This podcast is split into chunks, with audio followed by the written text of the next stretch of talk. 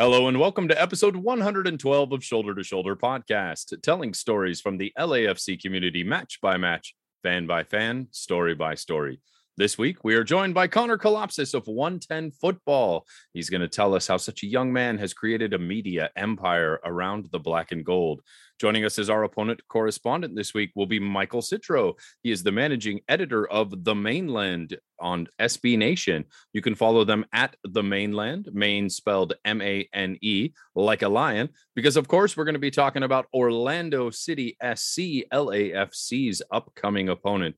But first and foremost, let me introduce my co hosts. As always, Christopher Signs and Christian Aparicio. Gentlemen, good evening and welcome. What's going on, family? What's going on, Black and Gold? Happy to be back. Happy to talk about LAFC, their victory, and uh, also some international World Cup qualifying. international break. So we got to recap that last match, ramping up to beating Orlando FC hopefully this weekend. There was a huge crowd that went to see the U.S. men's national team. Let's hope that doesn't get replicated on the weekend when we're there. And there's a loud 32 52 contingent as always. So, first and foremost, gentlemen, why don't we go ahead and dive into our match versus the Vancouver Whitecaps? So, LAFC defeat the Whitecaps three to one.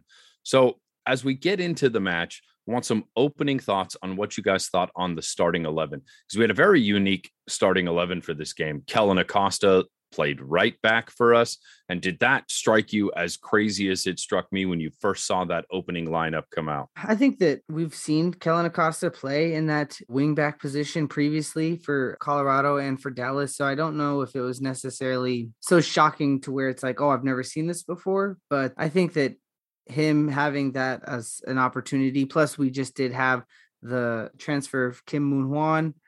And I would say that it's a comfort to know that we have that as uh, an availability in our wheelhouse. Was it strange to see for us? Yeah, I know that to what Chris is saying. He's played it in the past. He can do well, but I do think his talents are wasted there, obviously.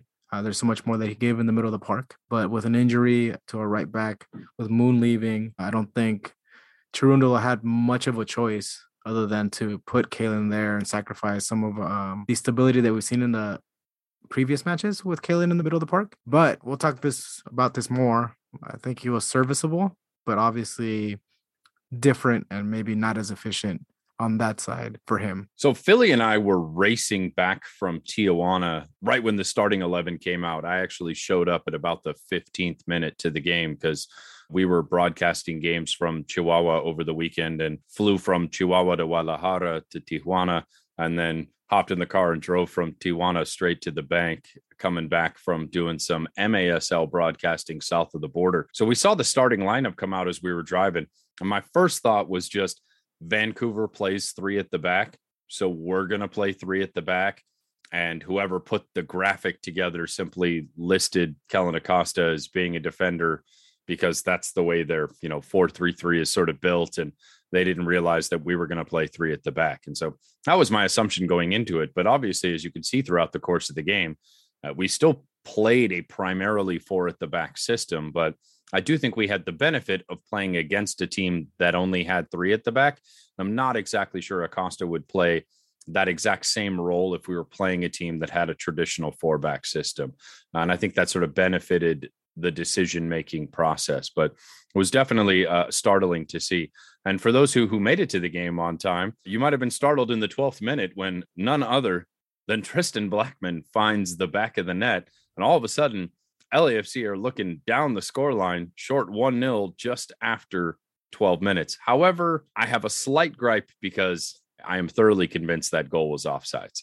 And I'm curious if if you guys felt the same way in, in either catching replays or video of the event. Did did you think he was onside for that goal? I haven't really taken a look at it, right? To be honest. But now that you mention it, you look back at it and it was a, a rebound goal that he had just gotten. He was in the right place at the right time and and it literally fell in his lap and he was able to just kind of chip it into an open net. But that is if it really was something that was offsides, it, I don't recall if that goal ended up even going back to VAR for review. But uh, you know, if it had and it did go back for review, I ended up calling it a goal anyway. So say la vie, you know. And I think that Christian was the one that called a 3 1 victory with Tristan Blackmon scoring. Or was, oh no, that was you, That was Jonathan. You Jonathan. called- Yeah. Wilton, Wilton, can you roll the clip, please? So right now is the moment where Wilton is going to cut in me predicting a 3-1 final score line along with Tristan Blackmon being the only one who would score for the Vancouver Whitecaps. I'm going to go ahead and say that the Whitecaps get one goal and it's going to be off the head of Tristan Blackmon. I think Tristan Blackmon finds the back of the net on a corner for one goal for them. I think we are going to get three goals, and I do think the game finishes three to one. Uh, and we're back. Thank you. I will go ahead and take that one to the bank, gentlemen. You're welcome. It only took me 112 episodes, but I finally nailed the prediction. I was fortunate enough to watch it from home. This is a school night on a Sunday with a toddler who was already recovering from a cold. And he had got another cold the week after. But anyway, I digress. At first, at a glance, yeah, I thought he looked offside. And honestly, the replays at home, there wasn't enough evidence to overturn it, which is, you know, I think the right way to do VAR. I think it was clever the way they restarted the free kick. It caught us off guard. And it did give me a little bit of a sinking feeling in comparison to 2020 and 2021 where we went down it was a set piece and uh, our like demeanor went down after that but it didn't feel like that straight off when we kicked off uh, thereafter so i'll let you talk a little bit more about the the free kick before i move on to the positives in terms of the reaction after the goal So there were some complaints from members of the team that the whistle wasn't blown to let the free kick officially start. And then obviously there was a bit of trickery by Vancouver by having one person set up over the ball and then a separate player coming in, you know, last minute to sort of, which I mean happens from time to time, but you've got to be ready on set pieces. And it looked Yeah. like we were caught napping slightly. on the whistle part like i don't think he raised his hand which is when a referee has his hand raised it means that wait for the whistle so and i don't think the whitecaps asked for a wall or to slow it down so they were coy in terms of acting like it was in one of these normal plays where you're going to ask for the whistle but it was never asked for. Lafc didn't disrupt enough where they had to get pushed off to set up a wall. So they took advantage of the moment for sure and i think lafc learned a valuable lesson that they were able to overcome. Yeah, you got to be smarter. You got to be ready in those moments because you, you know that's exactly the kind of time in which teams that are viewed as the underdog or looking up at opponent that on paper looks better are going to look to capitalize on situations like that. And lesson learned, uh, thankfully, it, it spoiler alert did not cost us any points. So we move on. Uh, about 15 minutes later, we have the first goal of the season for perennial goal scorer Ryan Hollingshead didn't see that one coming, but he puts in a header off a beautifully placed ball from Vela, and boom, score is tied. So we'll we'll get a little bit more on Hollingshead in a moment. If if we saw him as an unlikely goal scorer in the first moment, well, just wait. Followed up there towards the end of the first half, we have Carlitos doing Carlitos things. He gets an assist from Kwadwo Mahala Opoku and finds LAFC the lead, which they would not surrender in the 38th minute. We advance into the second half in a, a game that had gotten a little physical, a little scrappy at this point. Ball starts ping ponging around the box in the 77th minute. And who else steps up but the reincarnation of Cristiano Ronaldo, Ryan Hollingshead, to fire on his off foot a right footed hammer into the back of the net. And boom, it is three to one, smooth sailing from there on out. So before we get into anything else that happened on this game, what are your guys' thoughts on our goal scoring machine, Ryan Hollingshead? I think that it is another big presence on the back line, and I think that uh, it's it's going to do us well in the long run down in the dreary days of summer, and as we come close to the end of the season, having those presences and having people like Mamadou Fall and Hollingshead in the back line and being able to be there for set pieces and things like that, they're going to require teams to give them attention and and it'll either open up other players or it will just continue to work to our benefit to where we have those people and opportunities to score when we need it most. I think Hollingshead is just cherry on the cake at this point because we got him for stability, for being able to either be a starter or be able to play on the right or left, rotational piece. You know, perennial starter up until he got to LAFC. Didn't start that way in the season, but I think now Cheeky's going to have a difficult time getting his starting spot back, especially if he's doing his job on the defensive end and then being able to score. The first one I liked because the guy was trying to climb all over him. He just held him off and was able to direct the header in the top corner. The second one, which is, you know, just shows the different skill sets that he has. He can pass well, he can obviously head the ball, but I hadn't or didn't expect him to be able to lace the ball like that off of a semi uh, volley there on the first time, first hop, you know, perfect technique. And uh, I just think he has the momentum. He's going to be able to to kind of hopefully bring this into the Orlando match and uh, be a presence on set pieces like he did there offensively, but also defensively. I think he's going to bring a lot of character and bring a stability moving forward so that we have a really, really successful campaign into a top four, top two kind of season for us. So Hollingshead finds himself a brace in 196 games he played in the MLS prior to this. He had 18 goals, never scored more than one goal in a game. And here in game number 197, he finds his 19th and 20th career MLS goals and finds his first ever brace. And of course, that awarded him some team of the week honors. So hats off to Ryan Ronaldo Hollingshead. Some fantastic, fantastic stuff. How many times throughout the course of watching any game of football do you see that defender step up to collect a ball at the top of the box and just fire it 40 rows up into the stands? You never expect them to take that shot and put it on frame, let alone with the kind of force and angle that Ryan put that ball on net. You know, maybe it was because he'd already found the back of the net once. He was just feeling it. Maybe he just caught it perfectly at the perfect moment. But I think in those situations, 99 times out of 100, you're expecting the ball to, to miss the net by wide margin.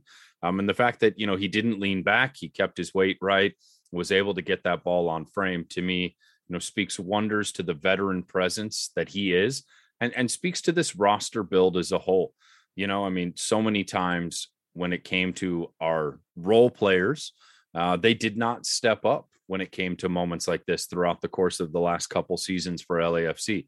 We were relying solely on our star power to do star power things, and our role players really struggled. And so far for LAFC this season, something that makes it very different, I think, from our previous four seasons is what we are getting out of role players and the fact that it is the whole team and the whole squad that are really putting these numbers out there. It's the Kwadwo Mahala Opokos, it's the Ryan Hollingsheads of the world that are coming in and being stars in games, people that very few people at the beginning of the season predicted big things from. And I love absolutely all of that. Of course, uh, we would be remiss if we did not talk about Vela and Vela scoring his goal. He is now in a four way golden boot tie. So Vela in the running for golden boot as well too. And then uh, something that that kind of fell by the wayside in this match as well is that Kellyn Acosta became the 181st player in MLS history to get 200 starts. So congrats to Kellyn Acosta on his 200th game. Before we move on to other news and notes, gentlemen, do you have any final thoughts on our game versus the Vancouver Whitecaps? Oh, I completely forgot. Perhaps the most touching and beautiful thing that came out after the fact that uh, I certainly didn't hear anything about during the game, but Tristan Blackmon had his own custom Mo Facio Forza Mo armband that he made for this match. The fact that Tristan still looks to honor our dear friend Mo and remembered that this was the anniversary of his passing, I think you know speaks volumes about Tristan Blackmon as as a character and as a person and and I thought that was a beautiful touching moment. Game wise, my final thought is just as I said that Hollingshead probably got a stronghold on that starting left back position. I think it's going to be a little difficult to sit Mahala down right now. So I think Chicho really has to show in practice that he is the starting number nine because it's been four games where Mahala starts. The results have been good, goals have been coming.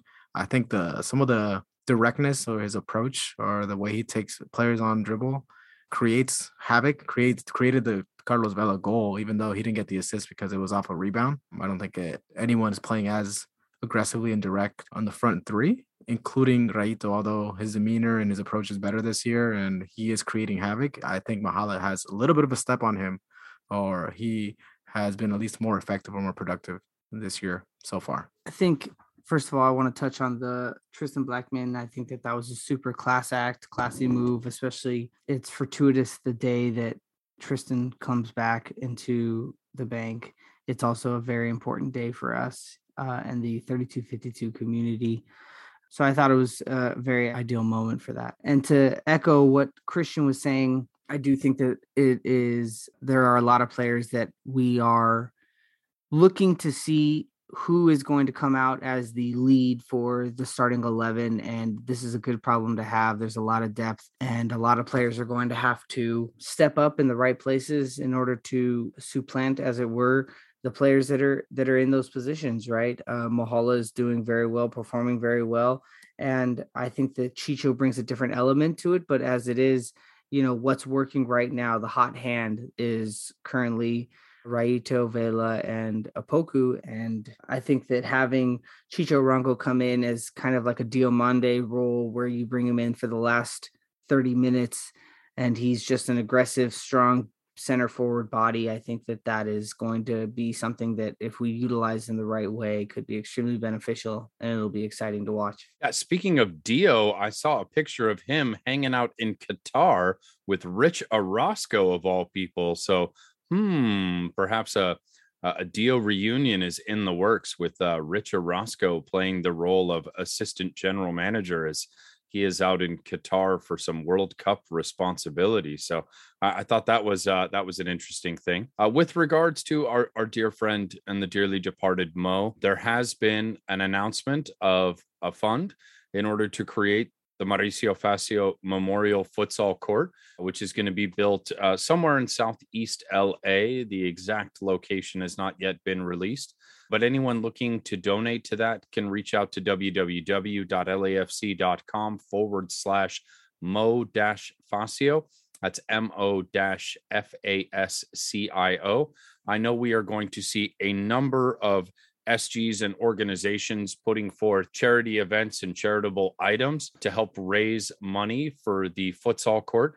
Word on the street is that there needs to be about $230,000 raised to get this court built. And we simply cannot rely on corporate sponsors to put forth the majority of that when many of their obligations have already been spoken for. So, uh, D9U is going to be doing a number of different things in order to raise money for the Mo Court. The first of which launched today at time of recording, which is the new edition of the District 9 Ultras Tequila in partnership with Tequila Juegos Mexicanos.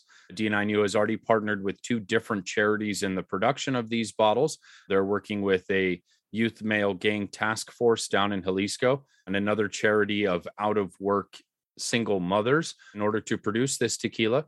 Uh, but they have also announced that they are going to be donating a portion of the proceeds of those bottles to Mo's Court.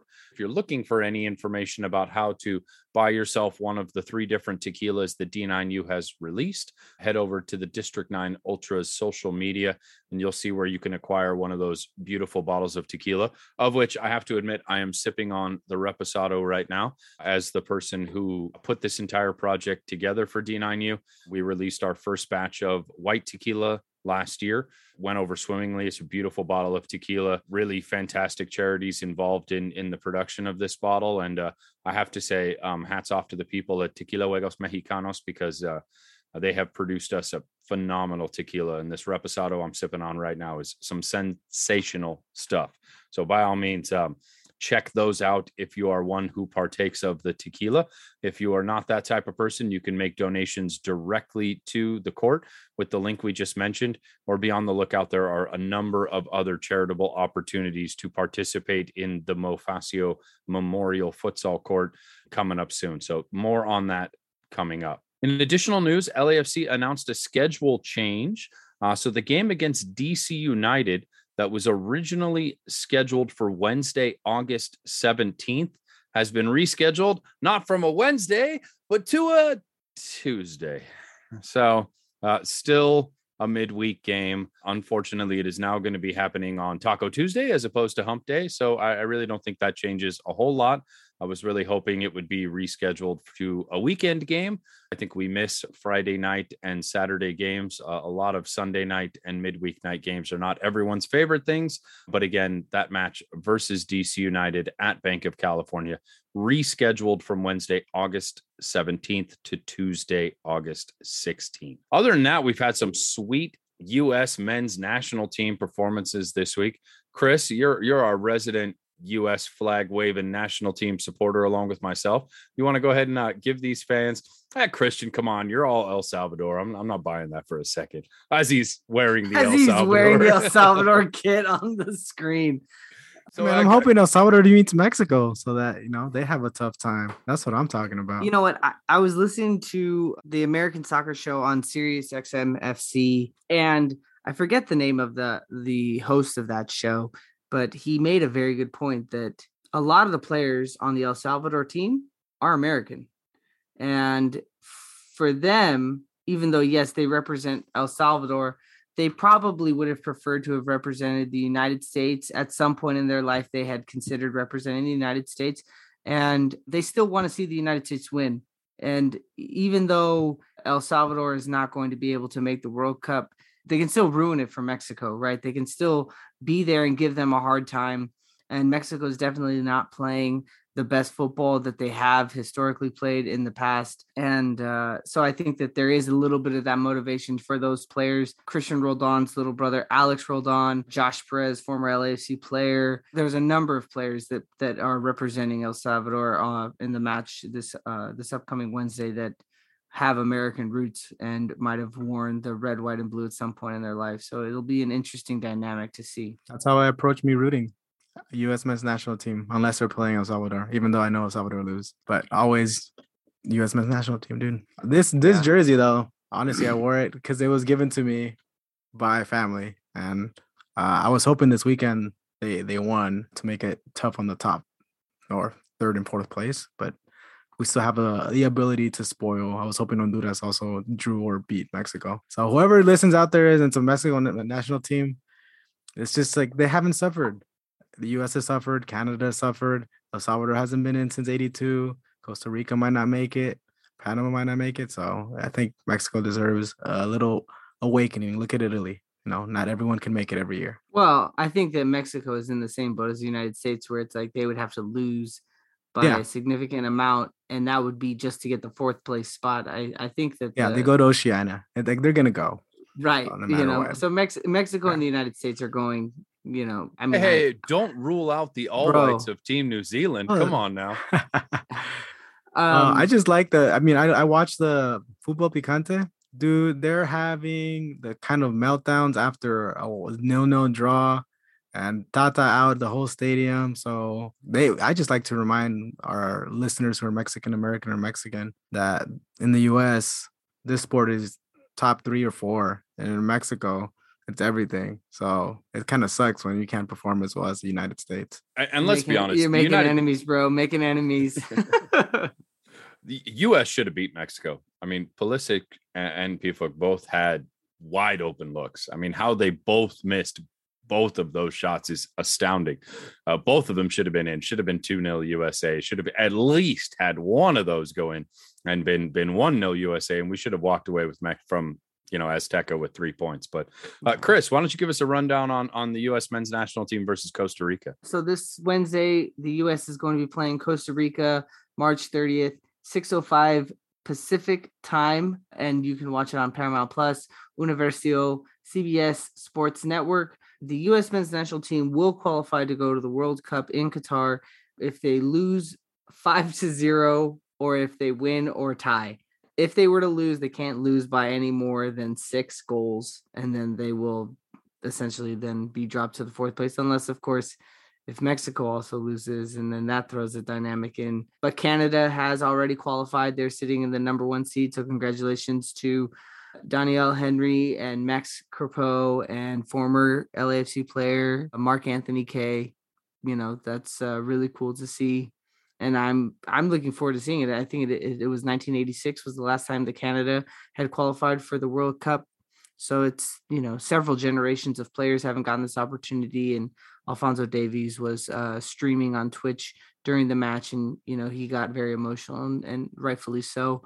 It'll be exciting to see. Canada is a very electric club right now, a very electric team. And it's, it's, um, it's definitely going to be entertaining to watch and seeing seeing more than just two nations from North America be represented on uh, at a global level is going to be a lot of fun. I'm just praying the United States does not draw Germany in its group again because those are my two teams and it seems like they always end up drawing each other in the group stage. I think it's happened the last two or three World Cups that the United States has been in. They've drawn Germany. So please please FIFA put them in different groups so I, I don't have to divide my allegiances. But uh, with that, I, I, think we're pretty much wrapped up on our news and notes, and we're ready for the interview portion of today's show. So we will be right back with Connor Kalopsis of 110 Football. You can, of course, follow them at 110 Football. And if you're not watching those pre and post game shows and all the other great content put out by 110 Football, shame on you because they're doing some fantastic stuff. So we will be right back with Connor Kalopsis after this. What's up, y'all? It's Xolo Maridueña, Miguel Diaz from Cobra Kai, and uh, you're listening to the Shoulder to Shoulder podcast. All right, and we're back. And this week, ladies and gentlemen, we have a guest, and you might have seen this guest around the bank, before matches, after matches, on your television, on your YouTube channels, or even in social media. We have Mr. Connor Kalopsis, aka Mr. LAFC Universe, who is now. Bingo 110 football. He is an actor that you also would have seen on some television. He was on Days of Our Lives, on the television show Outmatched, the television show Grinder, and he has a new movie coming out called The Prank that he just helped to market and advertise at South by Southwest. We're going to get into that. Uh, and of course, you know, the biggest thing for the LAFC community, his biggest contribution to the Black and Gold family is he's a co-producer and co-host of the 110 football show at 110 football. If you're not following it, I don't understand how you are not trying to get your content from there because they bring it all the time. They are in cahoots with the club. They have Max and they have Vince and they have Philly and Scarf and Jessica. I mean, there's so many good people on there, and we're just really glad to have you, Connor. So welcome, man. Thank you. I really appreciate it. Yeah, you probably see me around somewhere. I don't know whether it is at the bank or or on your phone. Absolutely. I mean, it is definitely a story we want to get into, hear about those humble beginnings and how you started and how it's become and blossomed into the social media and content producer that you are today. But uh, before we get into it, let's actually start from these beginnings. And for our listeners who may not be the most familiar with your work, why don't you give us just a very brief overview of your career and some of the projects that you've worked on? Yeah, well, let me say first of all, I have yet to to have like a good conversation with the two of you, so I'm like really excited to be having that. First of all, as uh, you guys have said, I, am Connor Kalopsis, founder and host of 110 Football. Yeah, you really hit everything. I'm an actor as well. I've done roles in in multiple TV shows, ma- mainly with Fox TV shows, The Grinder and Outmatched being them, sitcoms, and then Days of Our Lives, which is a soap opera. And then I was just at South by Southwest in Austin promoting my film, The Prank. How did that all get started? At a young age, is that something you were interested in or just kind of fell into it? Did someone identify you, an agent? Like, hey, did you ever want to try out for a part? Yeah, it actually kind of happened by accident. I'm from Canada originally. I don't know if you can see the, the big flag on my wall, if that gives it away. You know, my mom went, I don't know, I was like maybe six or seven. My mom was like, this is a cute kid. I want, I want him to start modeling, right? And I was like, okay, mom, I'm like seven. What am I going to do? Say no, right? And so it was just like a an extracurricular that she wanted me to do. And one of the only modeling agencies within London, Ontario, the the small city, three hundred thousand population, not tiny, but small enough where I'm from. Talked to them, wanted me to do stuff, and there was this convention in Toronto called CMTC, Canadian Modeling and Talent Convention, and I went I did some acting stuff, did some modeling stuff, and there was like little competitions. And that's where I met my hmm. first talent manager and agent. And uh, I started doing auditions, started booking roles remotely from Toronto, and then coming here to to LA to to shoot them, obviously. And yeah, and then my family was moving out here to Los Angeles for many other reasons. We wanted to move to a bigger city, and, and my dad did some work in in the U.S., so we were able to just move to Los Angeles. And me acting was one of the catalysts to make that move. So now I'm here. Did high school here, did middle school here, and and now I'm acting too. What ignited your love and passion for the beautiful game? FIFA 14. That was it. I got into soccer late. I was not a big fan of sports growing up. I have to be honest. I wasn't part of a football family. My my my my parents, my grandparents, no one really has a football team. And so I remember going over to my friend's house one day. They had FIFA 14 and I started playing it. There was a team called Toronto FC. And I was like, oh, that's cool. I'm close to Toronto. I'll, I'll play as Toronto FC. And that was really, that's when the floodgates opened with uh, the consumption of soccer content. Like many people my age get into soccer via FIFA. And uh, that's when I just started falling in love with it. You just start consuming everything, whether it's score lines, players, just content all the time. And it was just my favorite thing. that I fell in love with it. And, and here we are now. Not only did we see, or do we see on your wall for those that are listening, the Canadian flag, but also the Greek flag. And that's probably Mm. where your last name comes from, correct? It is. That's my dad's side, my my grandma's side. Is he a proud kind of steward of the Greek football tradition, that defensive hard nose, or is it more of Canada, obviously, with the recent uprising and their success? Is there kind of that dichotomy at home? You know, I'd like to say yes, but really no, because as I mentioned before, my family's not really a football family, and I've started to get that. I'm really the one getting them into it, not not vice versa. I'm just glad that I have two national teams to support, and the third being the U.S. men's national team. So I like at least one of them. Hopefully, will make the World Cup each year. So For sure. No, that's, that's the truth. And you said you grew up here in LA, I guess, for the most part, or Yep. maybe f- from your teenage years onward. So when you came to LA, you obviously probably experienced, or I'm sure you experienced a strong football tradition. And did you ever start playing here at all? Yeah. So again, I started late. So I was never good because the physical physique of like a 12 year old kid. I'm like super skinny, really slow. And that's fine. I'm good with that. But uh I really wanted to play soccer in middle school. Never played any like sports. And so there was this team called LASC at the time, Los Angeles Soccer Club. This was before LAFC was a thing. And you know, coming coming from Canada, I went from like, you know, a, a private school in Canada to a, a public school in Los Angeles. And that's that's not the worst thing, but it was a big culture shock for me at the time. And then I started playing for this club team and I was the only white kid. That was like the first experience I ever had being the only like white person mm-hmm. in a setting. And like I said, that's not a bad thing, but for me at the time, big culture shock. And then that's when I really started getting into LA soccer as a whole. LASC inevitably became LAUFA, uh, Los Angeles United Football Academy, which um, I, I've been a part of. It's in, it's in my heart. I was there since the beginning, and it's grown to be a, a- one of the biggest academies in Southern California. And yeah, and now I'm also in love with LAFC. It's great. Speaking of your love for LAFC, uh, and you know, around that time, FIFA 14 LAFC that was announced in October of 2014. How did you first find out about LAFC? I remember being in middle school and some kids wearing like these black hoodies with the LAFC logo on it. And I just, to my knowledge at the time, I was like, the Galaxy was the only team. And so I was like, what is this LAFC team? You know, this is really cool. Cool colors too, black and gold. I, I, I could rock that. I could rock black and gold. And then for me, the first like the when the radar went off was when Steven Beitashour, uh, right back of then MLS Cup champions Toronto FC, who whom I followed, signed with the club on a free. And so that was actually the first signing. It wasn't Diego Rossi, it wasn't Carlos Vela, it was uh, Steven Beitashour uh, on, on a free. That was like, oh, this team has actually got some like good, uh, good, well-rounded players and a pretty deep squad. And then I and then I started watching from there. Well, for those that have been following the club from the first season and social media, they may remember you, you from at LAFC Universe putting Oh, out yeah. content from back then.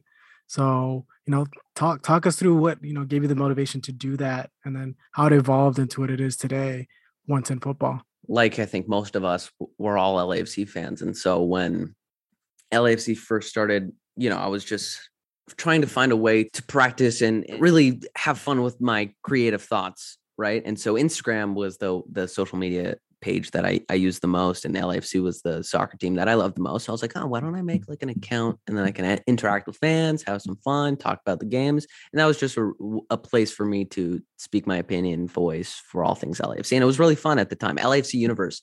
And then Jerry Reynoso, whom I met through LAFC Universe, coined, I think, the slogan, a universe is bigger than a galaxy. And we never really got to use that slogan, which is obviously a dig at the Los Angeles Galaxy. We never got to use that slogan because then we we had never rebranded. But uh no, LFC Universe was really fun. It was an Instagram account, and I got to interact with a lot of cool people. What was the catalyst to changing it to 110 football and what it is today? How did that evolve after the idea of changing the name? So as we evolved from like an Instagram fan account to a podcast, just myself, and then a podcast show hybrid with Jerry Reynoso, who I hope and assume you guys know and love. Of course, the uh, LA Saga, right? Jerry- LA and Saga. And we had we actually did have Jerry. He was our last interview in person that we've actually done on this show. Wow. COVID hit. It was Jaime Camille, and then it was Jerry and his mom, who they graciously came down from Long Beach to Christian's Yeah. new house in Reseda, and that was our last in-person interview that we'd had pre-COVID. Love Jerry's mom, by the way. His whole family, they're Oh, such, amazing, such amazing. amazing. people. Shout out to the Reynosos. Uh, if you're listening, but yeah, and then when we were scaling up from that that show to the the kind of web series it is now, we wanted to have uh, really what it comes down to is we wanted to have a name that wasn't associated directly with LAFC for like copyright reasons. So we wanted to find a name that was similar to the LAFC brand and that being 110, the 110 freeway. There was me and actually Jerry sitting down in a room playing like songs that were like from Los Angeles and from LA artists. We're trying to like think about like what what name should we should we name it? And then 110 football was was what we ended up naming it. So what you're saying is that Rich Orozco sat down and had the Marks conversation with you about uh, the the branding and the naming rights. You know what's funny is that actually came up before Rich talked to us. So we were we were actually thinking about it before, and then as we started, we talked to Rich a little bit, and then he was like, "Yeah, maybe you guys," because we used to have the logo with uh the the wings in it as well. I don't know if you guys, I don't have anything with yeah, it on, yeah. but No, we we, used to actually, have like a yeah, we have. Jerry gave us a scarf, right? And uh, the with the old school with the gold, Yeah. uh, with the purple and gold wings. And so that that was it because we named it 110 football first and then we had the logo. So that was us already trying to be a little bit different. And then the wings are the biggest thing. It's like you just can't use eh, especially if you're Yeah. trying to monetize. Yeah, you can't use someone else's uh artwork. Marks, right? And that was he's had that conversation with us too, where it's like, hey, you know, you, He's hey man, he's looking out for us, right? You know, you are an actor, you had been getting steady work, you had been on television shows. You know, what was it that made you want to get involved as a media personality for LAFC and and have that shift from just a a fan interactive social media account to more of this actual producing, developing content for a club? Yeah, I think in a weird way it kind of goes hand in hand with just like my growth as a human being. Look, I'm I'm only 18 and when I started the account, I mean, I was probably like 15, right? So as I've not only grown up as a person, but also as an actor, being on camera a lot, and as much as I loved LAFC, I I, I really saw this as an opportunity to to pursue something that I loved and something that I thought that I could excel at and luckily I've, I've been able to have the platform to do so and and i've really tried to to utilize it ever since We've talked a bit about your contribution or media fandom and kind of putting output out there in terms of um, content. But as a fan, as a supporter, can you walk us through that first match? Uh, if I recall correctly, you were one of the uh, accounts out there documenting and showing. Uh, being able to go to the game and uh, having a glimpse into that experience, but from your eyes or what you can remember, how did that feel? are we talking about the first game ever or the first game at home First game ever. first game ever i was not there but i will have a good story for you Okay. i remember i was watching the game i was i was in this room and i just had a shower and so i was like half naked tmi i just gotta have to no. really really get Gotta the paint the picture, this you, is so you gotta paint the picture Yeah. I was there and and this was this was still at a time when you know it's a new team. I, I didn't know too too much about it. I, I was I didn't go to any of the the supporter events prior. This was all through the lens of someone who's seen it all virtually through social media pages and just word of mouth. So so I wasn't necessarily on the fence about LAFC, but it was still, you know, getting to know a new club. You don't know anything about it, right? And so I was more curious than excited that day. And I remember watching it. And when Diego Rossi scored the first goal, if you can imagine me running around my room half naked, that's really when I fell in love with the club was Diego Rossi's goal, me watching it here. And then after that goal, I was like, all right, this is it. No, this is this is it. I think that there was a lot of people that had the confidence and the Oh, I thought you were going to say Uh, they were half naked in the room watching it. No. There was a lot of No, I- people in their rooms half naked. I mean, um, there might have been some people half. You know what? Uh, If you're without a shirt on, you're half naked, right? So there might have been you some people half naked actually in Seattle getting down. Um, but No, I think that that was a lot of people. Like they weren't sure how an expansion team was going to look, especially against a team like Seattle that had been so established. And to see LAFC come out and for Diego to score that goal within the first 15 minutes of the match, I Mm-hmm. think that it showed people that like, hey, we we have a team that is not going to take long to put up some type of entertaining football. And I definitely I know that that was a moment for a lot of people that, you know, because there's that anxiety of how long is it going to take for us to get our first. I mean, look at Charlotte, right? They're Yep. documenting comments about Charlotte and how long it took for them to get their first goal and things like that. And it's, you know, for us, it, it wasn't that long. It was 11 minutes and, and it just, it just continued to go and progress from there. and, and and for me the biggest thing with expansion clubs is for charlotte it actually may work out in their favor that they got their first win and first couple goals a little bit later on so it kind of tempered their expectations a little bit but for lafc you know you score your first goal beat a really good seattle team now your expectations are set high and then you go to uh, real salt lake on the road and then you beat them 5-2 so so it wasn't just the fact that you won your first game against the seattle sounders is you set the bar high and you maintained that going into your first season. So, you know, I, I I loved it. And also the mm. celebration when they did the little fly thing and everyone gave it, it was less so the goal itself, but I was like, there's Beitashour, Latif Blessing, Diego Rossi all there hugging each other. I was like, I like this team. This is my team. Yeah. It was it was an amazing moment, and I and uh, like you said, setting the bar high too, and then they followed up with the 2019 season, breaking a bunch of records. Carlos with his records, the Supporters Shield. I mean, it was amazing. It was absolutely an amazing experience. How about the first time you went into the bank? Like you, you saw 3252 in person. Was it that Seattle game? It was that Seattle game. It was that Seattle game. I wish I could go back and relive not just that game, but relive the experience of seeing the 3252 for the first time. Bringing people who've never been to an LAFC game in their lives it's before. Greatest greatest feeling. It's the greatest feeling. It's the greatest feeling seeing the look on their face like, what are they do? What? Whoa. Just seeing them go through all the, the emotions of of experiencing what the 3252 is. And then some people getting to actually be in the 3252 and experiencing that for the first time. I couldn't fathom in Los Angeles that there were that many people that could band together and just not just have a good time, but have a good time over a soccer game in downtown Los Angeles.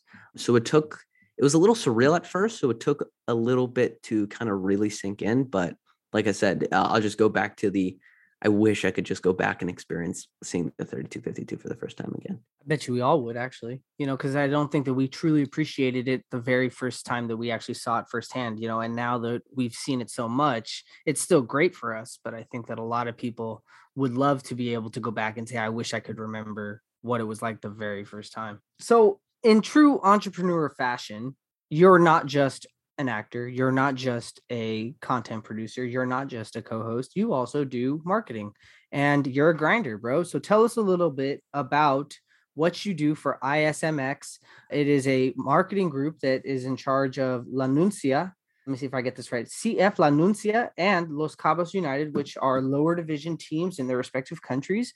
Uh, tell us how you got involved with that, what exactly it is that you do, a little bit about ISMX Group, and how our listeners might be able to participate if that's something they're interested in doing. Yeah. So, so ISMX, first of all, ISMX Group, International Soccer Management X, is a full service sport talent agency and management consulting firm. They focus primarily in the world of soccer because that's where everyone's expertise who works for ISMX is. I got involved through a man called Hugo Salcedo. Hugo, not only through decades of experience, has held very high executive positions in CONCACAF, in FIFA.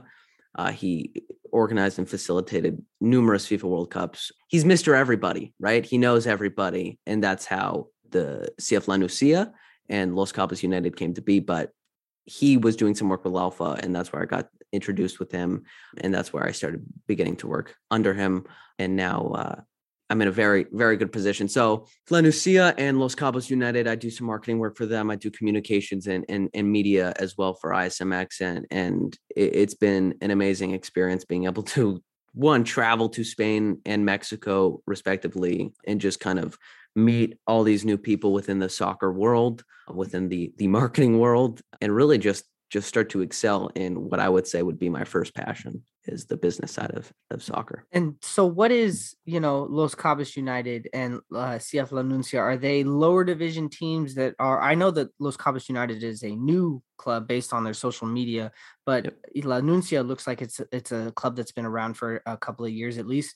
And are they clubs that are looking to ideally climb the competitive ladder and one day compete at a higher level? So I'll just start with La Nucia. So for, for both teams, the, the the the ownership group that owns ISMX group also owns both teams. And so La Nucia is a third division 3B technically. So so last year they had a, a because they halted relegation and promotion because of the pandemic, they had to split the third division in two. So La Nucia is technically in 3B, and they are currently top of the standings with seven games left of the season. And if we keep our first place spot, we get promoted this season. So La Nucia, Spain, it's on the east coast of Spain, Alicante province, just uh, beside Benidorm.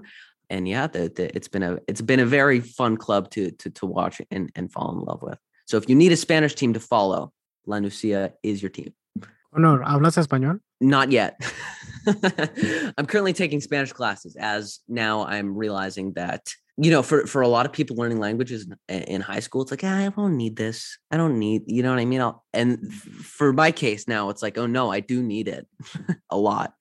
And then Los Cabos United is a brand new team, new franchise starting uh, this year. First game is in August. It is located in Cabo San Lucas, Mexico. And uh, it's a new franchise playing in Liga Primera. So we're starting the Apertura season. So it's gonna be fun. I wonder if your accent is gonna be Mexicano or Español. What do you think? Some Catalan know. in there? A little bit. Who knows? Who knows? Close enough to Barcelona. Yeah. Barcelona. Well, you know, a man that has many tools is Mr. Connor Kalopsis. But you know, let's let's get back to one to football. Tell tell us oh, yeah. what goes into that show. The production value is fantastic the background, the set. It's just something, and you want to pull back the curtain, or I think Vince says it, or uh, break down that fourth wall every now and then. Break down could, that fourth wall. Yeah. You know, and Jonathan, our other co-host who is calling a Ontario Fury match tonight, he's not able to be with us for the interview, but he has been there and he has yes. been on your set for an episode and he said it's amazing. He said that the production value that goes in the professionalism, I mean, there's everything from grips to boom mic uh holders to makeup artists to I mean everything, everything and every anything that you would ever expect to see on a professional set, it's there. Yeah, and you you hit it right on the that it's it is a it's a real production. This isn't just another podcast. This is a real full-fledged production through XRM Media. So just give you guys a little background, break break that fourth wall a little bit. As you may have seen if you've watched 110 football through or even new LAFC universe way back when. It started off as a, as a fan page Instagram account, turned into a, a podcast with myself and Jared Reynoso. And, and last year, we through our production facilities at XRM Media in Burbank, California, we were able to produce a 22 minute show, which consisted of sketches, analysis, news, highlights, you name it. And last year's, to pull back the curtain, mm-hmm. last year's kind of goals were to, through XRM, really try to perfect what it is our capabilities were. See if, oh, if we wanted to make a sketch, do we have the capabilities? Can we do that? Can we, can we make it good? And, and, we really wanted to try as many things as possible last season. So we went to away games, even we did live streams, we did almost every form of content you could possibly imagine last season. We did it. This year, it's a little bit different. We've kind of understood what we've perfected our craft in a way. We've understood and kind of analyzed what does best for the audience. And we want this show to be the fans' show, a fan show for the fans. And so we've really focused on the interactive element this year. So all shows that we do are all live. So not only do you have a cast, whether it's me, Vince LaRosa, Defenders of the Bank, Jessica Black, Max Bretos, you also have you guys, the viewers, the people who watch, they chime in. We talk to you guys. We will we'll, at some points we'll even bring fans on via Zoom and talk to them because this is a show for fans by fans. And as you may have also seen, we're kind of trying to scale out, expand a little bit through not just LAFC, but now we're doing a, a, an MLS show called The Expansion Mansion, which is a I don't know a silly name. And uh, starting on I think it is April 28th is our Angels Wear Boots. So that's going to be a full female panel of uh, Angel City fans talking with Angel City fans through the YouTube setting, all things Angel City FC. And then we do uh, Football Without Borders, which is our world football show talking about CONCACAF, International Breaks, World Cup, you name it, club football around the world. That's starting March 31st. So we have a lot of fun things in the works. And uh, as you said, it's it's a real full production and we have a lot of amazing crew working behind the scenes that you don't see on camera all the time that really make the show what it is. Breaking news there. Uh, some of the other shows, I, I didn't know that that was coming Yeah, down the pike. Four four shows a week, and then we're we we cover the pre and post games for the games, and then for away games we're doing a that live. I don't know if you guys saw it for the Miami game. We do Yep. the watch along where you know maybe have some food, have some drinks. We can uh, watch the game with you guys. Absolutely. It's and you know, in this modern day too, where social media and we're able to connect virtually, it's ideas like those that are net that are outside of the box or a little forward thinking that uh, are definitely going to help with that that sort of fan engagement like you said a fan show by fans for fans and it definitely helps that you have a supporting cast that everybody brings solid content and they have opinions and they have knowledge of the game to be able to support those opinions currently again on 110 is Vince LaRosa, who originally was a member of the social media and web team for LAFC in its first two seasons. He got hired on by you guys and brought him back, which we all here at this show love Vince, and we thought that was a great hire because Vince Hashtag hire. Vince. That's right. Hashtag. I think I'm not say I don't want to say we started that, but I definitely want to think that we Ha- have- hashtag hired Vince. There you go. that's right. And uh, of course, there is the voice of the black and gold, Mr. Max Bretos. Everybody is familiar with him. He is on that show on a regular basis. Our good friends at Defenders of the Bank, Philly and Scarf, were on the pre and post game show last season. And now I know that Philly is on the expansion mansion and he is also on LAFC 360. And Scarf will fill in when Philly is unavailable, like he just did while Philly was in Mexico. And of course, you have Jessica Black, who uh, she had originally done the um, an Arsenal show, right? And then now Yep. she now she comes in and does a little bit of the LAFC contributions too. So, you know, how was it that you were able to bring all of these people into the 110 fold? Yeah, let me just mention on top of that, we've got the the Angel City Chicks, who you guys may know, uh, Amanda and Nina. Yeah. They'll be joining us for our Angel City FC show as well. And on top of that, we had a, a guest host, Mariano Trujillo, on our show just the other day, a former player joining the team. And I won't say who, but we have a couple other signings that will do like the little, uh, the you know, the domestic mail thing that LAFC does. We'll do some 110 gifts for that uh, coming very soon. But to your question, I think what it comes down to is just the mutual connections through the LAFC fan base. Just talking a little bit about what we were mentioning earlier about you know this this this way to connect. The the reason we're doing this interactive kind of content is because it all started as as a fan account a, a way to interact with fans virtually. This was just me wanting to talk with like-minded people who liked lafc as well. And, and and that's kind of been the continued message throughout the whole thing because we're still doing that you know as the the show has grown. And so through those connections that that I made and friends and even family, because the LAFC fan base is a family. I've gotten to know the defenders of the bank. I've gotten to know Vince LaRosa. And then through Vince, I knew Max. And, and it just kind of spirals out of control from there. But really, that's what it comes down to. And then on top of that, we, like I mentioned before, we have a really, really, really amazing crew that's working every day to not only uh, make the show look as good as it is, but also recruit the, the the best possible people we can find.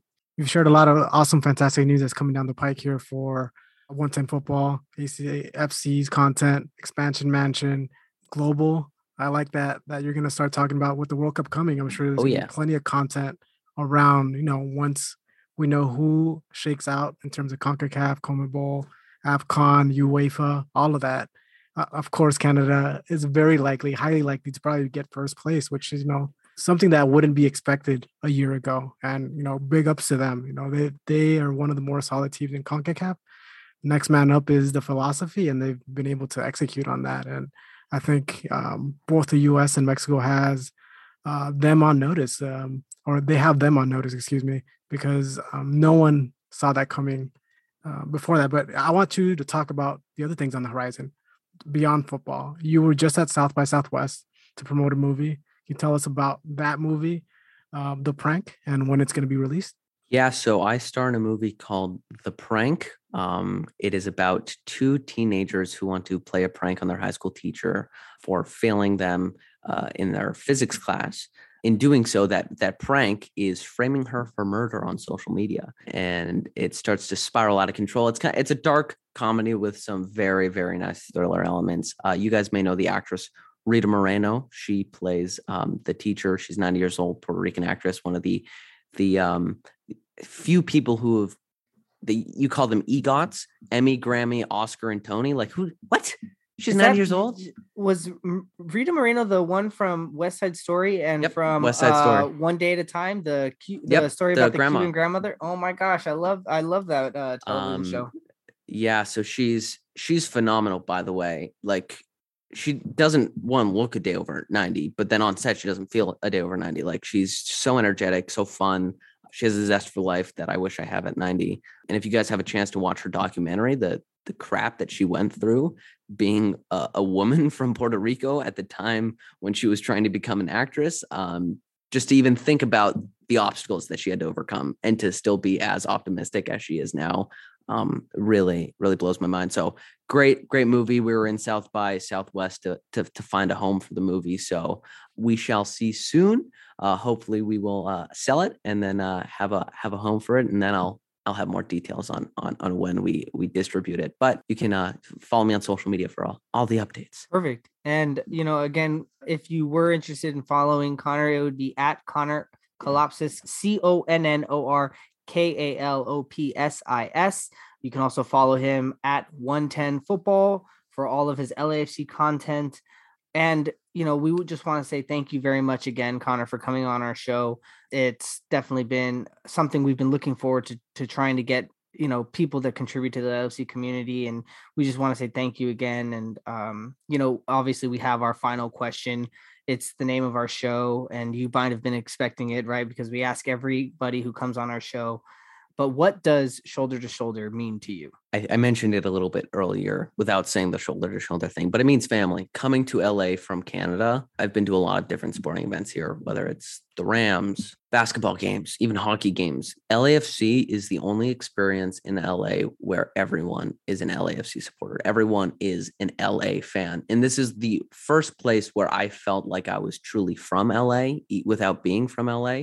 And, and LAFC, as well as you guys, have adopted that slogan and the name shoulder to shoulder. And I think that that really encapsulates it right there. It, it's it's LA, it's family. And so for me, that's what it means. amazing great answer and i think that there's a lot of people that will identify with that and think and feel the same way but again connor thank you very much for coming on. Thank on you guys. we look forward to seeing you at the bank and we look forward to seeing what 110 football is going to continue to grow into this new ACFC show that's going to be coming on for everybody who doesn't know how to watch the live broadcast why don't you go ahead and let everyone know where they can find the link to your live broadcast and what time those live broadcasts are So the LAFC show, which is called LAFC 360, is on 110 Football's YouTube channel at 1 p.m. every Monday.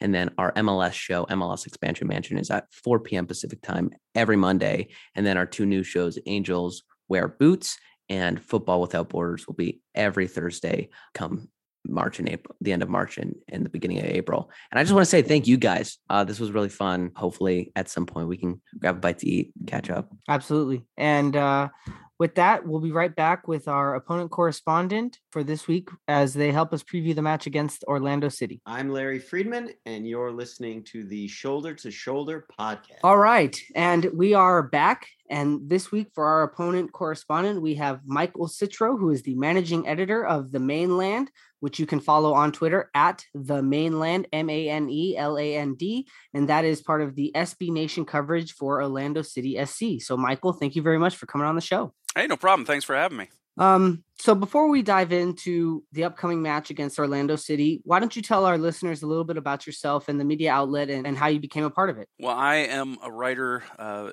that's what I do for a living. Uh, I do a lot of public relations work, communications work, and I have some freelance writing I do on the side. But uh, I've been a fan of Orlando City since 2011 when they arrived as a USL team. They were taking on some EPL opponents that year in some friendlies over the summer, and I got to go to some of those, and I was hooked. Uh, the team was, you know, it was fun to watch. It was exciting. There was a fiery coach who uh, is Adrian Heath, who's now in Minnesota, and it, it, was a good time to be out at the stadium and, and seeing the game. So I I was hooked instantly.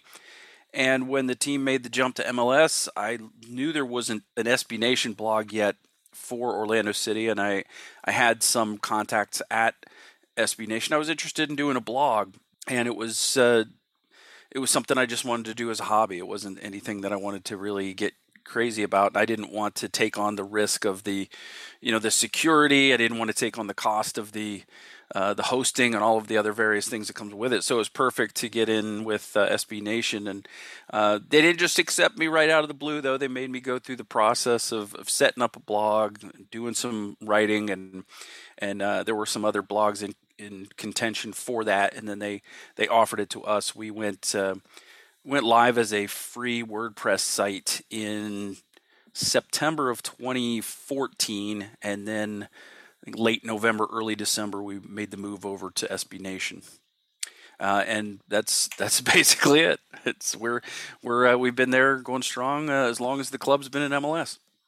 Awesome. You know, and it's uh, it's definitely something here at our show that we look to try and emulate from others that have gone and, and shown that consistency and dedication. You know, it's us too. We started this out as like a hobby, and we're just trying to build traction and gain ground wherever we can. So it's it's success stories like those that just keep us going yeah, it's uh, it's it's been fun. It's it sometimes can be a little bit of work when uh, when you know some people on the staff aren't available and I have have to do a little bit more of the uh, the heavy lifting. But it's still fun. We have we have a fun staff. We have a little Slack channel that we talk uh, about the the team. We talk about soccer in general. We'll watch the U.S. men's national team and things like that, and and we'll we'll just chat. We'll be watching Champions League in the middle of the day and chatting about that. So it's it's a good group of, of guys, and we'd like to add more female voices. We've had some women on the staff before, but right now it's all guys, and it's it's a good group of of writers. Uh, they work very well together, and um, yeah, they they love Orlando City, and that's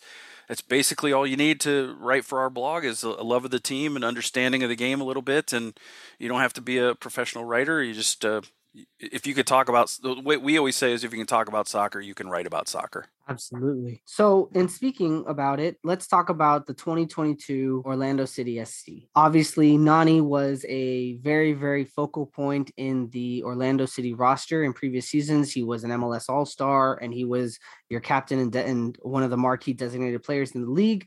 He recently had left the club but that opened up some designated player spots, and you have acquired some new talent in 21 year old Facundo Torres, who's a former Peñarol player who uh, Diego Rossi and Brian Rodriguez are familiar with. He also, Torres also represents Uruguay at the national level. There is also another Uruguayan 20 year old Cesar Araujo, and there is also Servando Kara, who is from Austria. So yeah. he uh, and he was. Uh, these are three new additions to your club. Mm-hmm. So talk about that transition of losing Nani but acquiring these three players, two of them which are designated. Yeah, the club decided to move on from Nani. In uh, they did not uh, pick up his option. I'm not sure what the cost was on that option. They're, they're very opaque when it comes to you know anything having to do with contracts. So chances are he was owed a little bit of a raise, but also he's you know mid 30s. Uh, he's had some. Uh, the way he plays, he gets fouled a lot, and toward the end of the season, those those fouls and those little those little knocks add up, and he has tended to fade down the stretch. So the team wanted to get younger, parted ways with Nani. Uh, they lost uh, Chris Mueller in the offseason. Uh, he had, had signed last year with the Scottish Premier League team. And uh, Daryl Dike, of course, famously uh, was sold uh, to West Brom. So there, there were that basically they had to rebuild the entire attack. And it took some time this offseason to get all the, the deals done. They were able to bring in uh, Torres and um, Ercan Kara and these are guys that we're really just starting to find out who they are. Uh, uh, the first four games, uh, Torres had finally started to to show what he could do. Got a, an assist and then a goal in his last two games. Now he's off to uh, international duty, so he won't be with us for the Portland game, but he may be back in time for LAFC. I think they play the Tuesday night before the uh, before the game, so it just depends on how quickly he can get back into the country and and uh, back into training. So we we hope to have Torres back for the LAFC game and and Kara we were a little worried that he would get called up. He didn't get called up this uh, particular window, so he's he's staying and he'll be uh, good to go, assuming everything goes well in the Portland game. Uh, and then this uh, kid, this U22 initiative kid, Cesar Araujo from Uruguay, has been of the newcomers. I mean, he's a defensive midfielder, so he's not really facilitating the attack, but he has been an amazing find. He has been by far the best, I would say, the best newcomer so far consistently in the first four games. Now, Kara did suffer a, a preseason injury. He uh, sprained his ankle in one of the early preseason games. He missed a really big chunk of preseason and was really only getting back into it the first two weeks. He had to come off the bench uh, for like the last 20, 30 minutes. He wasn't able to go the full 90. So he's just now getting into form. And um, we really love what Araujo's brought to the team. He's uh, he's sort of a box to box midfielder, but he can also be a stopper when he's asked to be a stopper. He he just complements whoever he's with so well, whether that's uh, another box to box guy like Junior Urso or if Sebas Mendez is in the game and, and playing, uh, you know, that six role. Uh, Araujo's perfectly capable of playing really anywhere in the central midfield. So it's been great having him but the team still hasn't found its its real scoring rhythm yet. Uh, just four goals in in uh, four games. Uh, famously, should have been five. There was a a goal chalked off in the Chicago game that would have been the game winner from uh, Junior Urso that was erroneously taken off the board after video review. Uh, pro referees came out and said they would have rather had the goal stand, and we certainly would have rather had it stand as well. But this is just a part of, of life in MLS. So uh, yeah, the the attack is coming together slowly. The defense has been very very solid, and we knew that coming in because there really weren't a lot of changes there from a, a really good group, good goalkeeper, and that has has shown on the field with uh, three clean sheets in four games. For our listeners who may not know the ins and outs of Orlando City as well as you, who are some other players, some role players that we should be uh, aware of, uh, or potentially players that are up and coming? Right. Well, Mauricio Pereira is an important cog in the machine for Orlando City's attack. He's the uh, attacking midfielder. He's uh, an Uruguayan, has uh, come over. Uh, he's been with the team three years now. He was playing in the Russian league. And he's a guy who can unlock a defense with a pass. Uh, with one pass, he can he can slip somebody in, and uh, he sees the field really well. Now he is off to a little bit of a tough start this season, but when he's on his game. He is really strong on the ball offensively and, and is able to unlock defenses. Like I said, with, with a single pass, he sees the game really well. He delivers a very accurate through ball, a very accurate uh, cross, and um, you know we're looking for him to get a little sharper and get into you know fully uh, in form, but he hasn't done that yet. But he's a guy to watch. He's a designated player right now, but he's he's one of those guys that if Orlando City go out this midseason and find somebody they like, they can bring them in as a DP and buy him down with um, you know allocation money. So uh, Pereira is one guy that people should probably know, and those two center backs. Uh, Antonio Carlos might be the best center back in MLS that people don't know. He's a Brazilian, mid twenties, getting up, getting up toward his late twenties now. He's in the prime of his career. He just had a monster game in the game uh, against the Galaxy uh, with 14 clearances and just he passes well. He's great with his feet. Uh, he doesn't score a lot of goals uh, on set pieces, which is what you know a lot of people get excited about with center backs. But he's just a really solid defensive player. His partner is a Swedish international named Robin Jansson, and he is uh, a, just a really solid lunch pail kind of defender. So those two guys in the middle really make things work. Of course, the goalkeeper Pedro Gallese is the Peruvian international uh, starter, so uh, he'll miss this week against Portland, but he should be back as well. And um, one guy that you're going to see flying up and down the field is the right back from Brazil, Ruan, and uh, he's a guy who his he can make a lot of things happen. He can create chaos with his speed. He's not the best crosser, which costs Orlando some goals here and there, but he is. Uh, if he was a good crosser, he would be playing uh, maybe in the English Premier League, maybe in La Liga. He's that good uh, with all of the other aspects of the game that if he could just cross the ball a little more accurately, he would be. Uh, you know, in the conversation for one of those jobs in uh, in one of the big leagues in Europe. Sounds exciting. We definitely are looking forward to it. All time record right now between LAFC and Orlando. They we've played three matches so far. LAFC has currently one win, haven't lost to Orlando, and there's two ties uh, all time. The most recent was a tie, and that was in the knockout stages of the MLS's back, and that was when Orlando City tied it at the death with Joao Moutinho, a former player for LAFC. And then we went to PKs, and famously, Nani was the one who got the last PK for Orlando City to go in, and we ended up not moving into this tournament. So, can you talk a little bit about Joao Moutinho and how he has been for Orlando City? Yeah, Joao's been a great uh, addition to the team. The problem he has had in Orlando is the same problem he had with LA, and that's staying healthy. He's uh, he's had some issues over the last couple of years, and, and it's cost him quite a few games. But when he's healthy, he defends pretty well. He's a good crosser of the ball. He reads the game very well. Uh, and ends up, uh, you know, facilitating the attack, which is what Oscar Pareja needs from his fullbacks. And he can even play back in times when Ruan goes forward, it sort of becomes a three man back line for Orlando City with the two center backs and, and Joao playing on the left side, while Ruan is, is basically an extra wing on the right side. So uh, Joao's played really well. He's a really good crosser of the ball. Probably could use a little more offense from him, but uh, his his opposing fullback is up the field so often he doesn't get a chance to go up the field as much as he would probably like to but he's almost always one of the guys on the field who's touched the ball the most for Orlando City. He's he's been a really uh, good player and it's just unfortunate that he hasn't been able to stay healthy.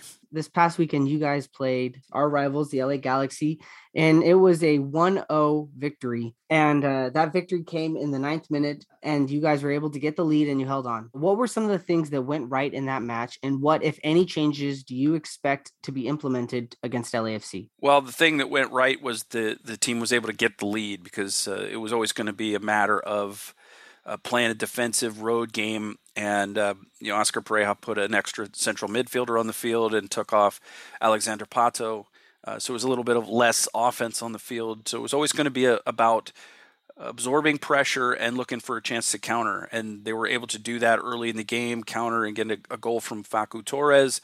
And uh, once they had that 1 0 lead, they didn't have to take chances with the ball. They were able to basically just be conservative.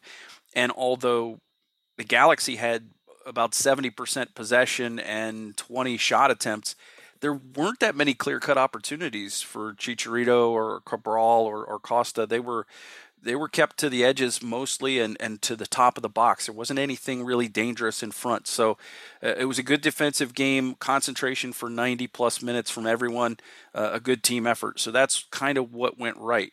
Now at home, I would expect Orlando City to probably play, uh, I wouldn't say too dissimilarly to that, but I would expect uh, the normal attacking players to be on the field. So, of course, we'll have to wait and see when the internationals come back. When do they get in? Uh, how much time do they have to, to rest and recover from, from being out? Because that will probably determine uh, the starting 11 for the LAFC game. And what are your overall expectations for the match against LAFC? Well, it would be nice to for Orlando City to get its first win against LAFC. That hasn't uh, happened yet. So I think the expectation is uh, that it'll be a, a close match uh, like the uh, MLS's back match, and it, will just be about trying to limit uh, the chances that guys like Carlos Vela have, uh, and it's that's easier said than done because he can create danger uh, at any time. I mean, you could shut him down for 89 minutes and he could still score two goals. One, you know, one at the end of regulation, one at stoppage time. So, I, I think it'll be a tight game, and Orlando City will be conservative in that game. I believe. I don't think they'll only sit back and look to counter. I think they will look to have some possession in this game, and uh, and look to to try to worry LAFC's back line. So that that's kind of how I see that coming up. But uh, again, it will be it, will just be a little bit dependent upon what personnel are available for the game. Yeah, I think that we also have a similar issue with having five of our players being called up to uh, to play for their national teams, especially some of the players, uh, the more key ones like Max Crepeau coming in for Canada. Um, and so I think that it will be interesting too for us to necessarily see what the lineup looks like and who is who is available for this match. But I think it's going to be exciting one. I think that there is a little bit of sour grapes in some of the LAFC fans' mouth because of how the MLS is back tournament ended, especially when you looked at how dominant LAFC had been and how many goals they had scored in that appearance to then be knocked out. Uh, well, first to have the tie by a former player and then to be knocked out in PKs. It was just, it was such a um, discouraging way to bow out of that tournament that I think that there's a lot of LAFC fans and players that are looking for a little bit of, of a revenge game. that's a, we I, that's kind of funny from an Orlando City perspective. That's funny because it was it, it's a flip of the coin. It's a tough way to lose a match for sure. Um, but you don't. Uh, what a lot of people don't realize uh, because they they think about the shootout and that they lost the shootout is that that game was a draw. Orlando City has still never won in this series. It was a it was a draw in MLS's back and and and Orlando City just happened to win the coin flip, so to speak, and, and move on uh, after the shootout. But um, other than that, LAFC has had really very little trouble with Orlando City. So it's, uh, you know, this is, I think, a big game for both teams. Um, and, and, Orlando City is coming into this. They they have a loss. LAFC is is flying high again. So it, I think, to me, Orlando City is the underdog, and they're going to probably take that mentality into the match. Well, you know what? For being an underdog, your team has done well for the last two seasons, making playoff appearances. Now, now guaranteed last, uh, granted, last year they had uh, the early loss in the first round against Nashville, but still, that's two consecutive playoff appearances in a row. Whereas LAFC obviously missed that mark last season.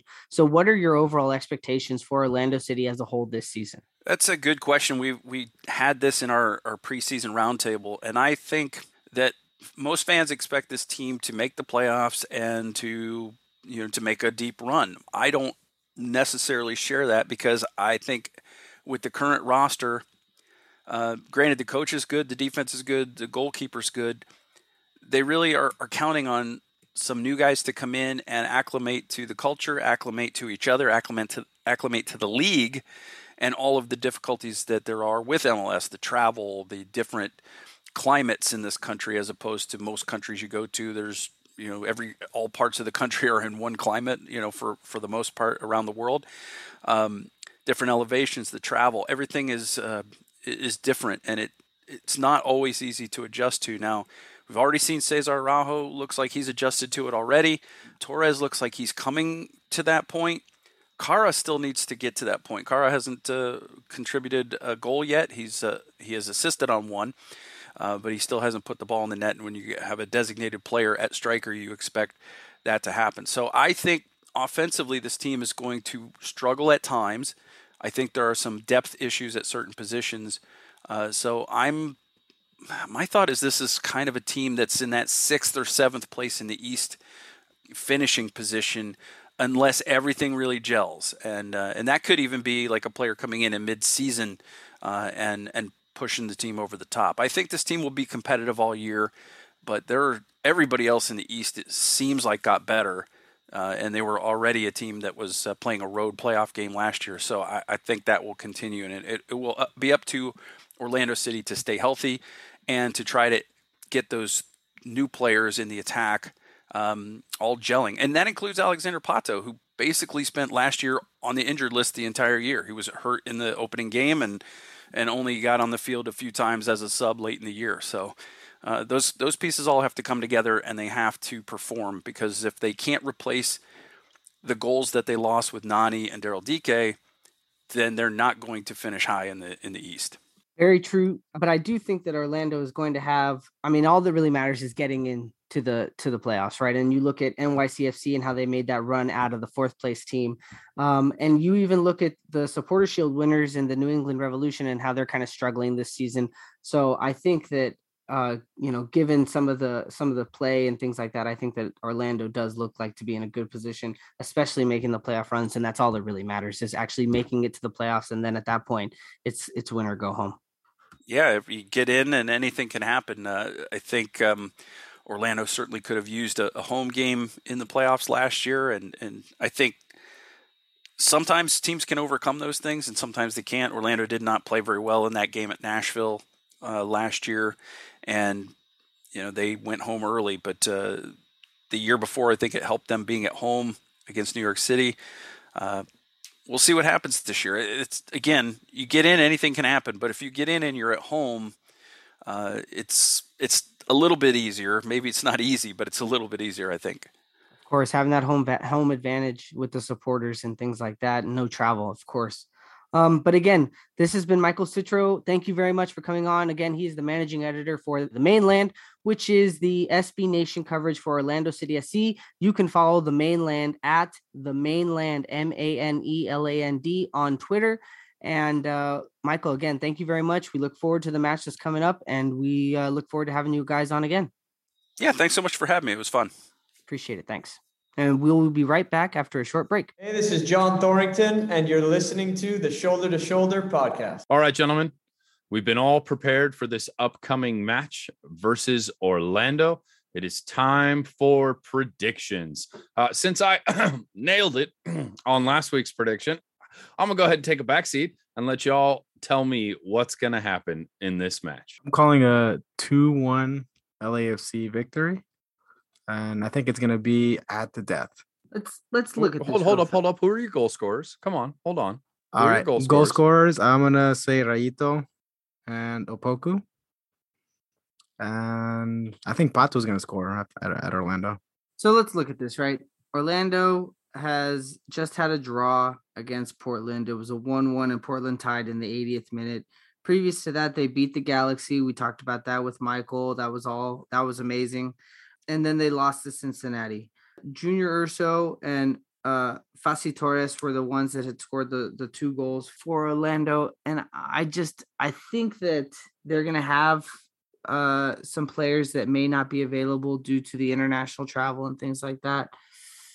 I kind of feel like I'm gonna get my clean sheet that I didn't get from last week when uh when we played Vancouver. So I'm gonna say that LAFC is gonna win on a 1-0 uh 1-0 victory, and the one goal is gonna come from Carlos Vela.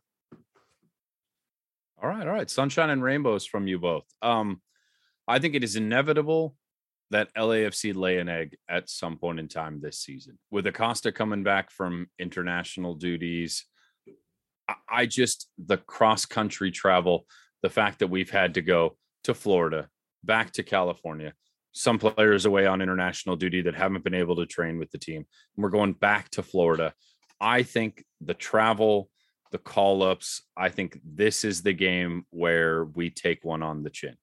And I hate to do it, but I think LAFC are going to drop points in this game. I, I do think this is going to be our first L of the season. No, no, no. Let me tell you why. Let me tell you why it's not going to happen. Because we play the Galaxy a week after that.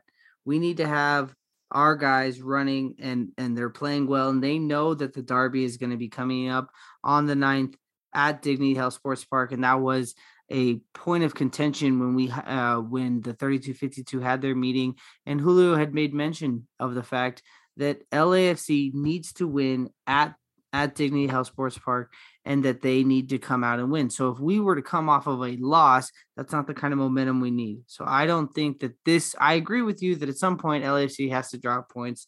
It's bound to happen.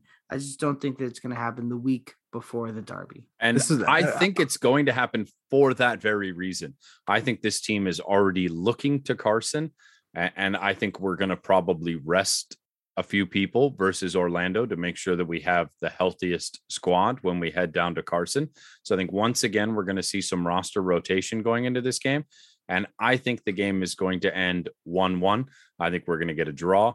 And I think LAFC will walk away with one point in a game that they probably should have won. Uh, Orla- got, we, did you say they were going to lose? Well, look, I'll walk it back. I'll walk it back. What's going on? Only because uh, in their last match, Orlando was up a goal and up a man and still managed to give up a goal late in that game so that they lost points. Um, and I think once again, it- it's going to be a random player that steps up for LAFC, someone we haven't seen a whole lot from, which is why I'm going to go ahead and predict our goal is going to be scored by Raito. Uh, and I think they're going to catch a set piece or a random deflected ball or just a, a, stroke of luck from outside the box that's going to get them their one goal. And, I'll walk it back. I'll walk it back and say that, that, that we get a 1 1 tie and walk away with one point from this game because we're already looking to Carson. Look, this is this is. I'll I'll make a case for why I think LAFC, even though they have international players, um, they're not gonna really lose that much. Maybe in the midfield a little bit, but you're gonna have Palacios still being able to play left back. So you put Hollingshead on the right. Our center backs are still in place. Crepeau didn't really play, so it's just the travel. Uh, he might not start, so let's let's get the backup in there. That's fine. In the midfield, we have Ilie Sanchez still. We have Blessing.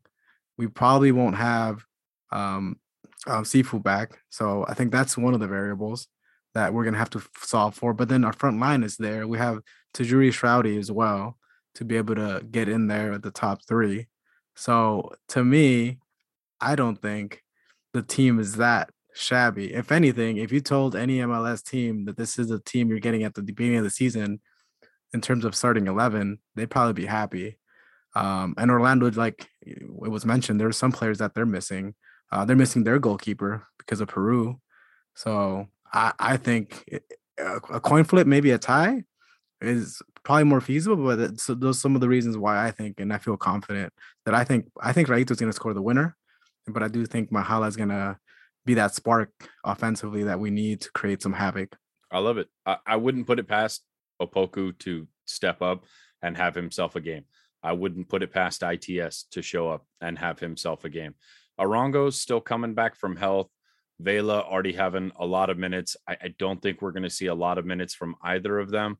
You know, we still have yet to see Chicho and Vela, I think, take the pitch at the same time. So I, you know, look, if I'm if I'm Dolo, I'm not even putting Vela on the plane for this game. I'm leaving him at home to get ready for Carson. Uh, and I'm starting a front three that is some combination of Raito, Chicho, Tajouri Shradi, and Opoku.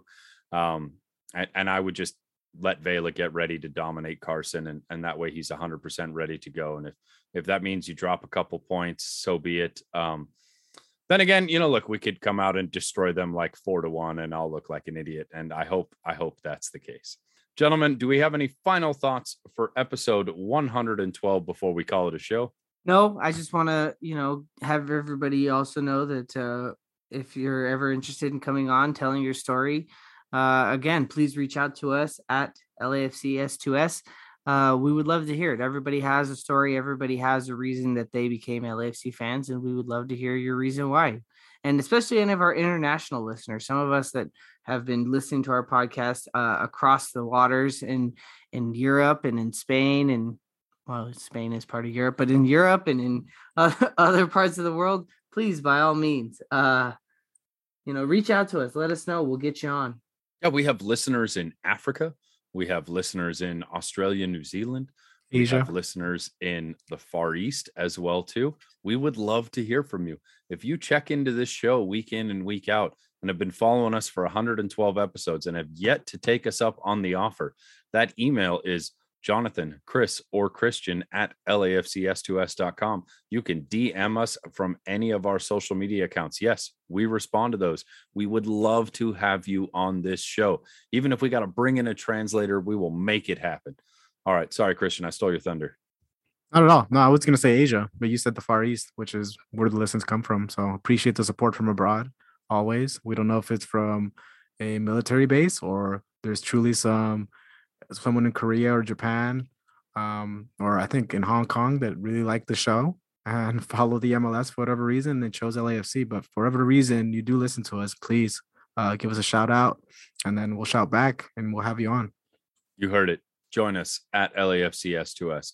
With that, folks, that'll wrap us up for episode 112. We would like to send our thanks to Connor Kalopsis for joining us as our guest this week, and of course to Michael Citro for joining us as our opponent correspondent.